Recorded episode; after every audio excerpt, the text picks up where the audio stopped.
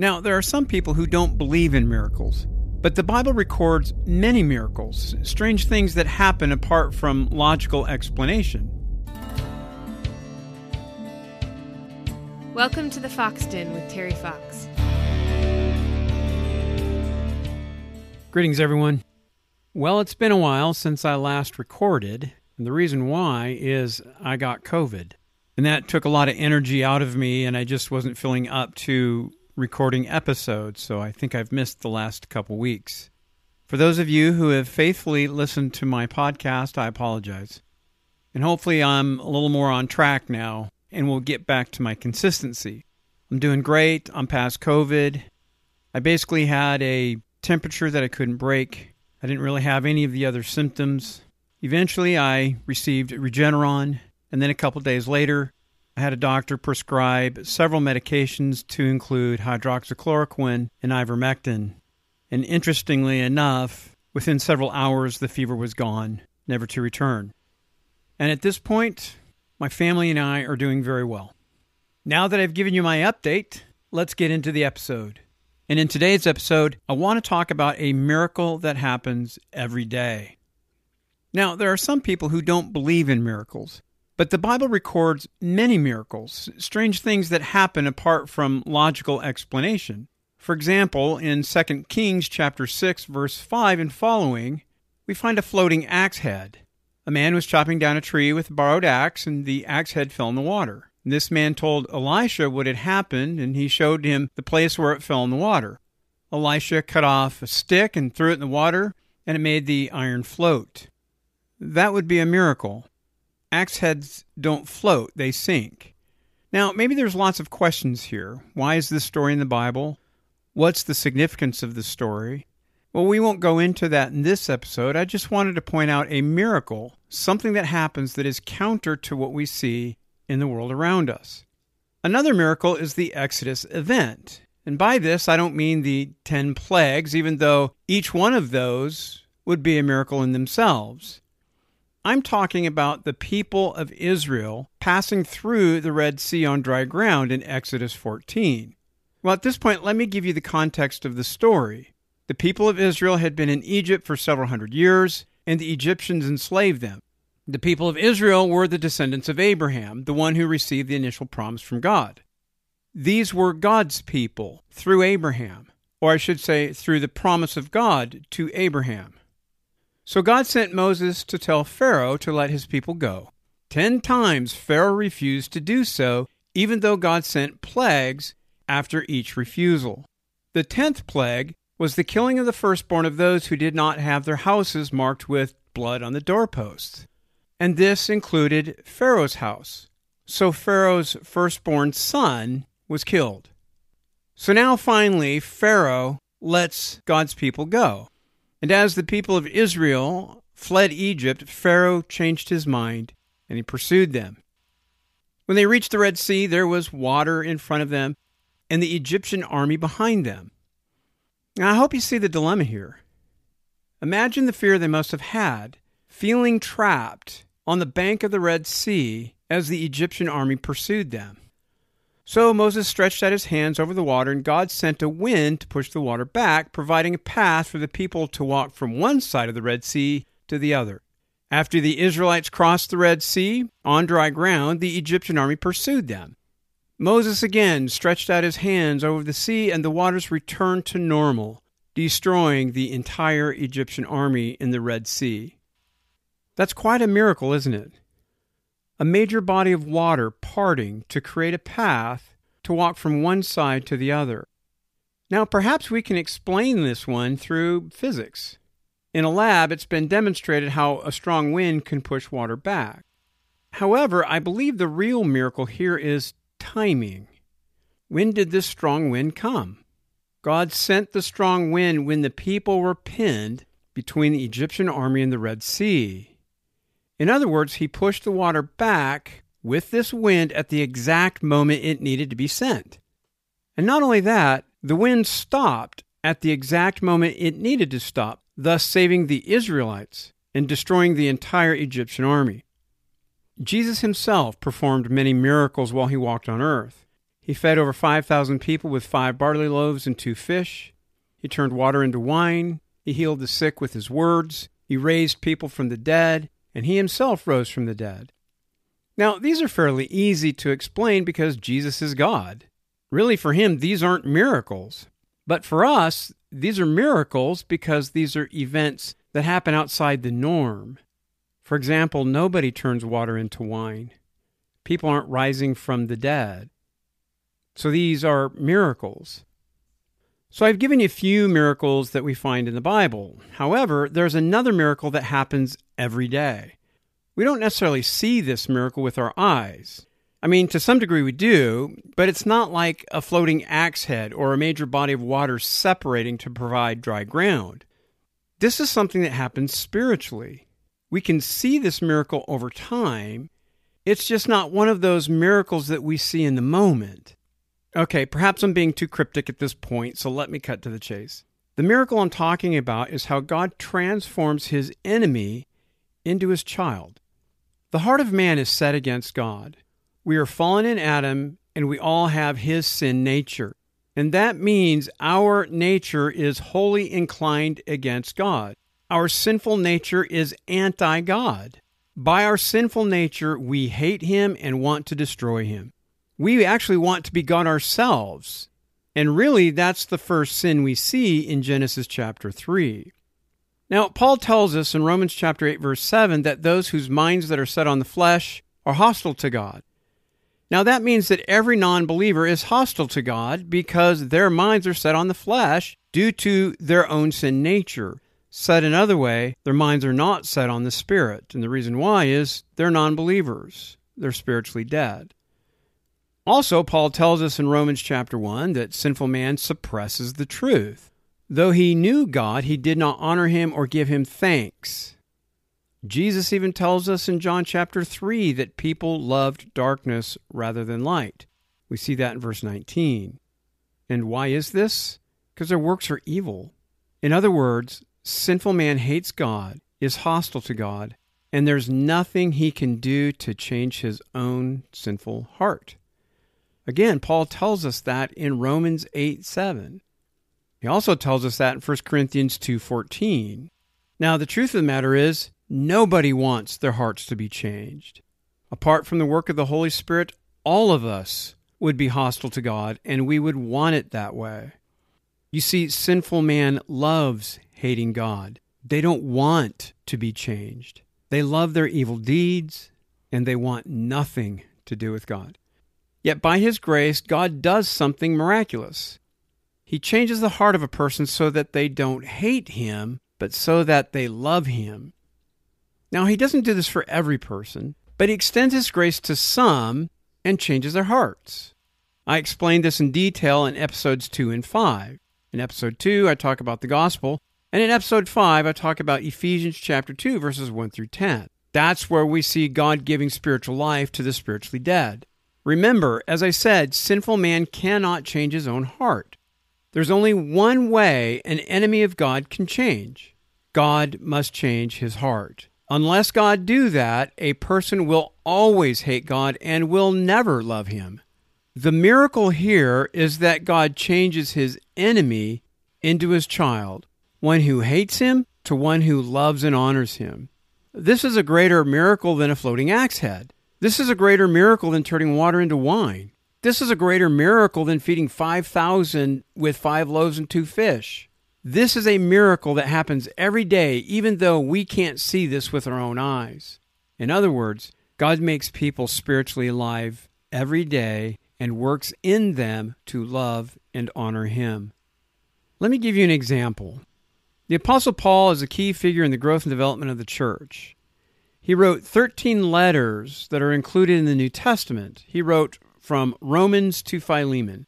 However, before Jesus called him to serve as his messenger, Paul had a different name and a different mission. His name was Saul, and he aggressively sought out the church to destroy it. He was actually present when Stephen was stoned to death in Acts chapter 7. And according to Acts chapter 8, verse 1, he approved of Stephen's execution. In Acts chapter 8, verse 3 says that Saul ravaged the church, entered the homes of Christians, and imprisoned them. Do you see how Saul hated God and his people? Did Saul think he was doing anything wrong? No, he actually believed that he was doing the right thing, but he wasn't doing the right thing. He was attacking God's people. Therefore, he was attacking God. He was spiritually dead and an enemy of God. But take a look at what happens in Acts chapter 9. Saul is on his way to Damascus to persecute Christians, and Jesus knocked him down to the ground with a bright light. Now, let me make sure you understand the timeline here. Many years before this point, Jesus had been crucified and risen from the dead. He ascended into heaven and is seated at the right hand of God the Father. I just don't want you to think that Jesus physically knocked Saul to the ground with a sucker punch. Jesus was in heaven when he confronted Saul on his way to Damascus. So from heaven, Jesus asks Saul why he's persecuting him. So notice that when people persecute the church, they're persecuting Jesus. The church is his body. And Saul responds with, Who are you, Lord? This seems to confirm that Saul doesn't know who Jesus is. Therefore, he's not a believer in Christ. Jesus further confirms this by telling Saul who he is. Jesus then gives Saul instructions to go to Damascus. From this point on, Saul is a new man. At first, he persecuted Christ's church. Now, here, he obeyed God and in time became a messenger of Jesus, writing 13 letters in the New Testament as the Apostle Paul. You see, we see a transition here. Paul changes from persecuting Christians to becoming a Christian. This is the conversion of Saul, who became Paul. Do you see the miracle here? Remember, Paul was incapable of changing his own heart. He hated God and would always hate God unless God intervened. Now he was a messenger of Christ, doing God's work. This is the miracle God changing his enemy into his child. Well, what does that miracle look like in you? Well, if you're not a believer in Christ, you still hate God. You might not believe me, you may think that you love him. However, if you love God, you will believe him. He says that you're sinful and deserve his wrath, and he also says that Jesus is the only Savior of God's people. So he calls you to depend on Jesus' perfect life, death, and resurrection, and when you do, you will be saved. If you reject this and try to appease God with your own good works, you're an enemy of God because you don't believe what he says to be true. If you do believe you're sinful to the core and deserve God's condemnation, and you trust in Christ's perfect work, and you trust in Christ as your only hope and the perfect sacrifice, then you're a believer in Christ. And if you're a believer in Christ, God has transformed you from his enemy into his child. You see, if you're a believer in Christ, the miracle has already happened to you, and you did nothing to make this miracle happen. Now, maybe you're saying, I didn't see the miracle take place in me, this transformation. One day I didn't trust in Jesus, then the next day I did. So, how did you come to this point? The Bible says you're incapable of doing so on your own. Why? You have Adam's nature. You hate God. You want nothing to do with him. You would never depend on Jesus because, as Jesus says in John chapter 3, verse 19, we love darkness. We love evil. The only explanation is Ephesians chapter 2, verses 1 through 10. You were spiritually dead, but God made you spiritually alive. And this by His grace alone. You had nothing to do with it. You were merely a passive recipient. So, though you can't see the moment the miracle occurred, you see the fruit of the miracle. At one time, you hated the things of God, but over time, you grew to love the things of God. I've seen the transformation in my own life, but I've never seen the moment the miracle occurred. I've been a believer in Christ since 1983. Since then, I've sinned many times every single day in thought, word, and deed. And I won't stop sinning till I die. Now, you can listen to episode 12 where I discuss this in full. But I'm not the same guy I was in 1982. Now, sure, I've matured, I've grown in age and life experience. We all have. However, in 1982, I loved wickedness and I mocked the things of God. Today, I'm an ordained minister who loves to tell others about the grace of God in Christ. Now, please don't be confused. I'm not suggesting you have to be an ordained minister. That's not my point. I'm merely giving you an example of how God has shifted me from one point on the spectrum to the other. Can I see the exact moment the miracle occurred? Nope, but I can see the results over a long period of time. Now, perhaps you're thinking, I struggle with sin. In fact, I find myself enjoying sinful things and not always appreciating the things of God. I got it. Again, first, listen to episode 12. Our sinful hearts are always drawn away from God. This is why you rest in the grace of God and the work of Christ, and you don't rest in your own works. In fact, your own works are not a means of appeasing God, they're a means by which you say thank you to God. The Christian life is like pushing water uphill. Though you attempt to push it uphill, its natural tendency is to follow gravity. The water will naturally flow downhill, and oftentimes you can't control it because it's fluid. Moves around your hand, it slips through your fingers. Second, the key word is struggle. You struggle with sin. And the fact that you struggle with sin is an indication that you're a believer. If you were satisfied with your sin and had no desire to love God and honor Him, then I would suggest you're a non believer and an enemy of God. Maybe you're concerned because you're not going to church. Well, I can say church attendance is not a requirement to be a Christian. Now, with that said, I believe you should be part of a church, and I explain why in episodes 23 and 26. The church is merely the people of God who gather to worship Him, hear the voice of Christ, and grow in relationship with one another. In Acts chapter 2, verses 42 to 47, gives us a good description of what the church did shortly after Jesus ascended to heaven. Now, here's the real challenge for many of you. Not all churches are real churches. Many churches are actually false churches. Just because a church calls itself a church doesn't make it a true church. If I dress up as Santa and call myself Santa, am I really Santa? Furthermore, I know that some of you are not attending church because there's not really a good church in your area. I actually think this is a good thing. I don't recommend going to a church just for the sake of going to a church. You have to be very careful because many churches are actually leading people astray. In cases like this, I would find a solid church online and tune into their worship service every Sunday. This isn't ideal, but I think it's acceptable when there's not a good church to join in your area.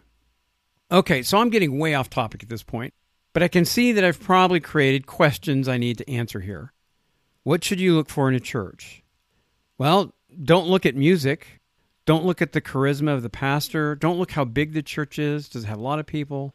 Don't look at those things. Don't look to see if it has a good youth program, good children's program, men's ministries, women's ministries, other kinds of ministries.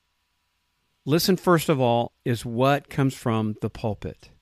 When you listen to the sermons, do you hear more about what you're supposed to do for God? Or do you hear more about what God has done to you, for you, and in you in Christ? I would say stay away from the first church and consider the second one. Again, I explain this in detail in episodes 23 and 26. There's more to say here, but I'll stop for now. Now, let me conclude with this. If you're a believer in Christ, you're the passive recipient of the miracle of God. He transformed his enemy into his child. And with that in mind, I encourage you to take time this week and humbly give thanks to God for this amazing miracle that happened to you. That concludes this episode. If you have any questions, please email me at terry at thefoxdenjournal.com. If you enjoy the Fox Den, please leave a positive review and share this podcast with others. And if you haven't done so already, please subscribe. The Fox Den is a member of the Society of Reformed Podcasters. Thanks for listening, and remember, faith comes by hearing.